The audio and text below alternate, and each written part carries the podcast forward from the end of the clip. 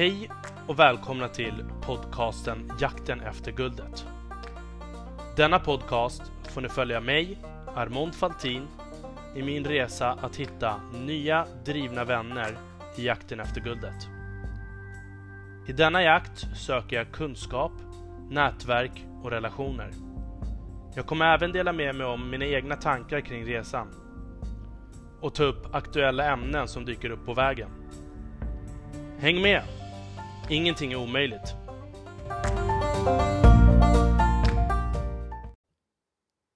Hej allihopa och välkomna till ännu ett avsnitt av Jakten efter guldet. Idag hade jag tänkt att tala om Samsung och om Samsung Rising. Jag tänkte börja med att berätta lite om Samsunggruppen och Samsung på koreanska betyder tre stjärnor.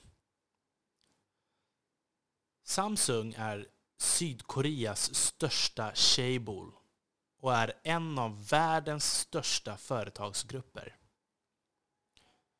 Den består av ett stort antal företag, däribland Samsung Electronics, Samsung Heavy Industries och Samsung Engineering and Construction. Själva Samsung grundades 1938 av Lee Byung-chul. På den tiden så ägnade företaget sig åt livsmedelshandel och produktion av torkad fisk, grönsaker och nudlar. Högkvarteret ligger i Saishu, Samsung Town i Seoul. ja, ni hör, de har en egen stad. Alltså... Uff, jag kanske ska börja med att och, och ta det lite lugnt och berätta vad som har hänt i veckan. Det har ju varit väldigt fint väder. Och, ja, man har varit ute i solen, njutit. Nu är klockan 23.18 när jag spelar in det här. Kolla vad man kämpar för att kunna sända den här nu eh, alldeles strax här. Inom en timme måste jag sända det här avsnittet. Men Ja, ja, ja. Åter, åter tillbaka. Jag, bara, jag ville bara lätta lite på stämningen här. jag är helt grumlig i huvudet, solsting. Jag åkte lite trampbåt på Djurgården faktiskt. Det var väldigt, väldigt trevligt.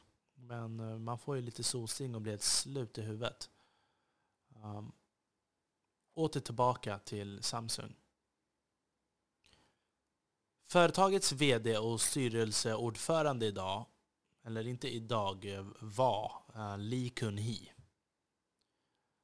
Samsung är världsledande inom 60 produkter och 2012 blev företaget världens största leverantör av mobiltelefoner efter efter de hade passerat Nokia. Och än idag är de världens största tillverkare och säljare vad det gäller antalet sålda telefoner. Lite bakgrund här. 1950 sägs det att Lee Byung-chul var världens rikaste man.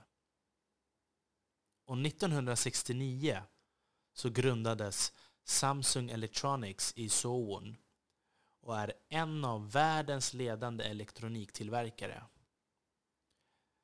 Företaget har över 370 000 anställda i cirka 80 länder. Lee Kun-hee är son till Samsungs grundare Lee Byung-chul och far till Samsungs nuvarande vice VD och styrelseordförande Jay Lee. Lee Kun-hee är född 9 januari, precis som jag, 1942 i Yuryong i södra Guangzhou. Och han var styrelseordförande för det multinationella konglomeratet Samsung Group från 1987. Han var också medlem i den internationella olympiska kommittén IOC mellan 1996 och 2017. Li avlade en kandidatexamen i nationalekonomi ekonomi i Waseda-universitetet och en Master of Business Administration vid George Washington University. Åh herregud, du hör hur flumsig man är nu på natten när man är helt trött. Forbes rankar Lee till att vara den rikaste sydkoreanen med en förmögenhet på 18,5 miljarder dollar 2017. Och för att gynna Samsung som företag rent finansiellt så gjorde de massa olika saker eh, och massa olika investeringar för att bygga företaget. Jag kommer komma till den biten sen. Men Samsung var mer lönsamt än Amazon och Facebook bara några år bak i tiden. Och de var även större än kinesiska företag som Huawei och Xiaomi. Det var helt enkelt en av de mest lönsamma företagen i världen. Och det finns de som tycker att Samsung är en nationell stolthet för sydkoreaner. Men också de som tycker att Samsung är en del av korruptionen av allting annat i Korea. Därav så är det många som tycker att Samsung borde stycka upp bolaget. Men Korea har ett annat sätt att driva företag.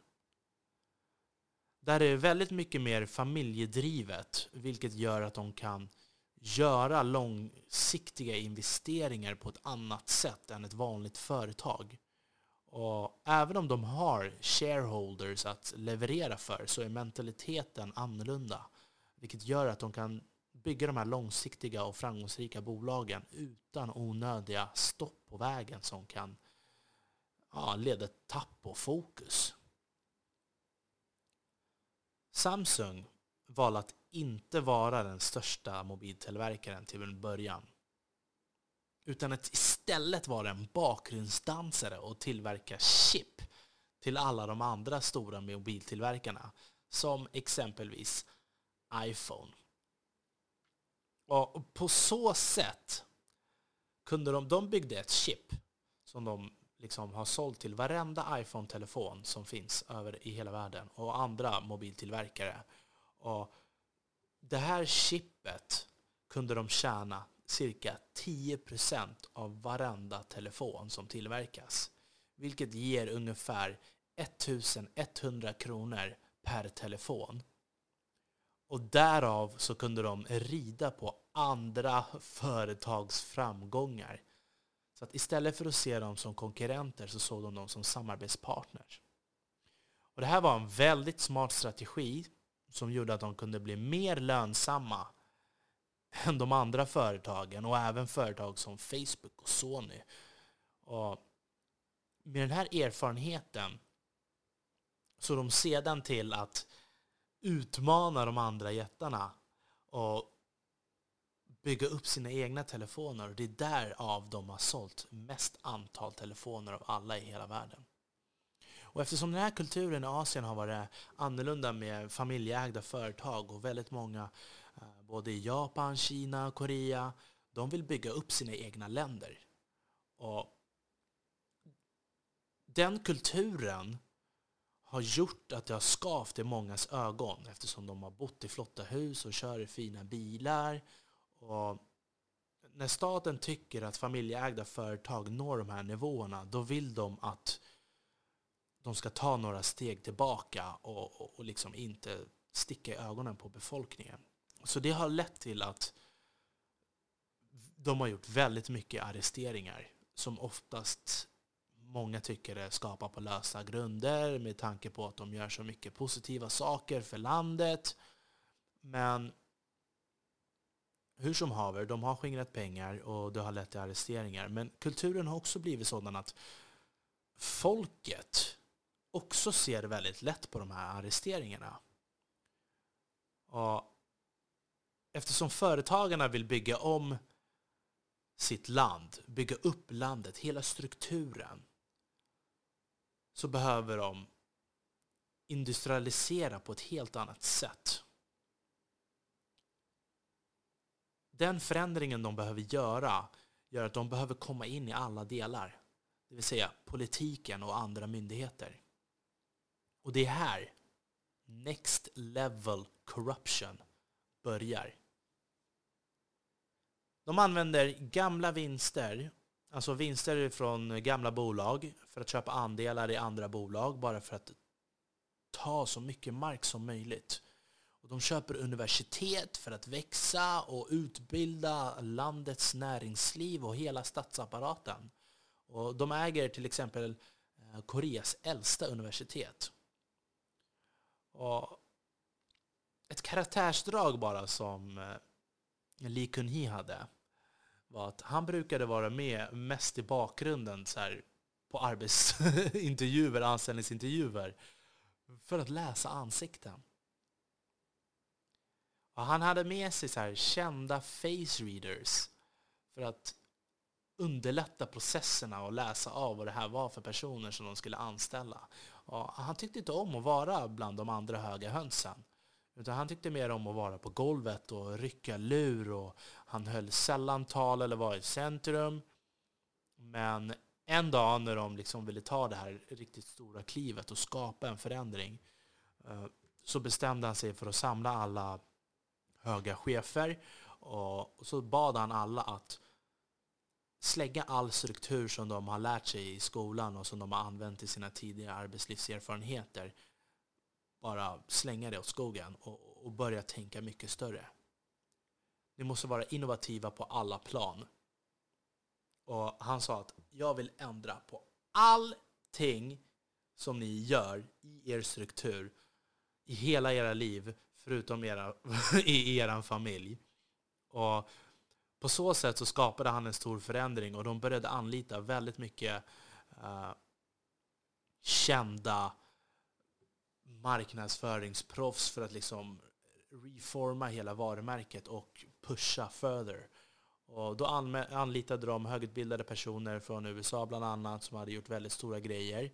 Och eh, det slutade med att de gjorde ett väldigt stort språng och eh, bara sprang ifrån alla konkurrenter och sålde mest mobiltelefoner av alla i hela världen. I maj 2014 så drabbades Lee av ett slaganfall och hamnade i koma. Det här är ett tillstånd som han fortfarande är i, enligt uppgifter, men Samsung förnekar det än idag.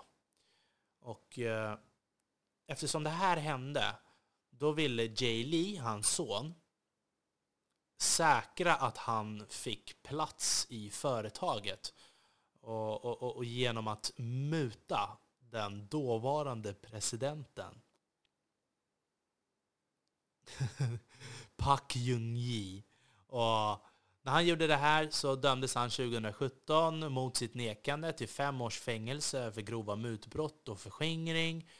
Och så skulle han ha undangömt finansiella tillgångar och sådär i utlandet.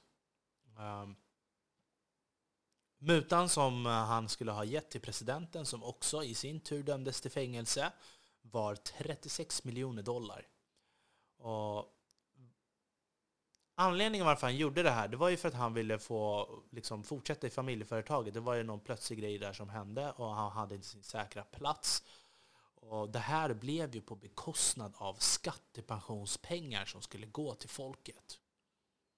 Men eh, Lee Kun-hee, alltså pappan som nu var i koma, han hade ju själv blivit dömd tidigare. Dels 1996, då fick han två års fängelse för att ha mutat två tidigare presidenter. Så muta presidenter, ja det är helt sjukt. Men som sagt, de byggde ju upp hela statsapparaten. Eh, alla myndigheter, de har ju utbildat alla, det är helt sjukt. Eh, Fängelsestraffet blev villkorligt och benådades 1997. Och dels 2008 så blev han också straffad för skatteflykt och olagliga överföringar av sin förmögenhet till sin son Jay Lee. Och där dömdes han till tre års villkorlig dom. Och han benådades för att han, alltså benådades till villkorlig dom för att han gjorde en återbetalning av den skatt han var skyldig till den eh, sydkoreanska staten på 94,3 miljoner dollar. Detta trots att åklagaren hade yrkat på sju års fängelse och böter på 351 miljoner dollar. Vid det här läget eh, då var eh, Lee fortfarande vid livet och han avböjde att överklaga. Och några månader så blev han benådad igen. Syftet, med syftet att han skulle fortsätta vara medlem inom IOC, eh, det vill säga olympiska kommittén. Knappat och klart. Jay Lee, sonen, den yngsta, eh, han hamnar i fängelset, men han kommer också ut. Och när han kommer ut så får han sin plats i företaget som vicepresident. Och det koreanska folket ser de här familjen och uh, hans pappa och även sonen och farfan som gudar. De har ju byggt Korea till det landet det är idag. Visste ni att Korea är världens mest innovativa land? Och bara för 50 år sedan så var Sydkorea som Nordkorea. Så det är någonting att ha i åtanke. Och det här är en familj som har byggt upp. Det här är inte något som hade fungerat i ett västerländskt land eller västerländsk kultur då shareholders hade krävt en avgång och tillsatt någon ny. Men i den här kulturen så ser de att det finns ingen annan som är kapabel att göra det vad de har gjort. Och därför förlåter de dem och vill att de ska ha posten. Och även det koreanska folket som inte har några aktier håller med och eh, vill att han ska finnas på posten. Nu är frågan, kommer Jay Lee kunna steppa upp och ta Samsung till det nya som hans far och farfar har gjort? det här är en sån spännande resa. Han är son till Samsungs dåvarande styrelseordförande Lee Kun-hee, sonson till Samsungs grundare Lee Byung-chul. Lee avlade en kandidatexamen i Östasiens historia vid Seouls nationella universitet och han har en master i business administration vid Keio-universitetet. Forbes rankar honom vara den tredje rikaste sydkoreanen med en förmögenhet på 7 miljarder dollar. Och det här var från den 25 augusti 2017. Mm en väldigt spännande familj och en spännande resa. Eh, en mobilfamilj som har liksom reformerat och format ett helt land. Och anledningen varför jag pratar om Samsung idag är för att det finns ju också andra spännande mobilföretag som eh, verkligen har förändrat eh, länder och vill förändra sitt land. Där bland annat har vi Nokia som eh, sålde gummistövlar och bildäck som förändrade Finland för all framtid och eh, satte Finland på kartan, men också drog Finland mot botten när iPhone och smartphones kom ut och de inte riktigt hann med på den biten. Och därav förlorade väldigt mycket skatteintäkter och eh, väldigt många förlorade jobb och så vidare. Men sen har vi också Huawei. Huaweis grundare var en general i militären och han startade Huawei med gamla militärer. Så det bolaget är, har en militaristisk struktur och en militaristiskt drillad personal som driver företaget på ett helt annorlunda sätt. Som också är en väldigt spännande historia som om ni vill så kan jag berätta både om Nokia och jag kan berätta om Huawei. Huawei är alldeles högaktuell just nu, så att eh, det, där har vi en riktigt spännande krig som förs just nu. Eh, bland annat vad det gäller utbyggnaden av 5G. Och grejen med 5G som eh, väldigt många tycker att de kan spionera på omvärlden, som man har Självklart finns det goda skäl till det. För att eh, Kina har ju rätt till all data och information vad det gäller alla kinesiska företag. Men Huawei har skickat in till EU och till USA eh, lagförslag som kan hindra Kina till att få lägga sig i vad det gäller eh, dataintrång på telefoni utanför Kina.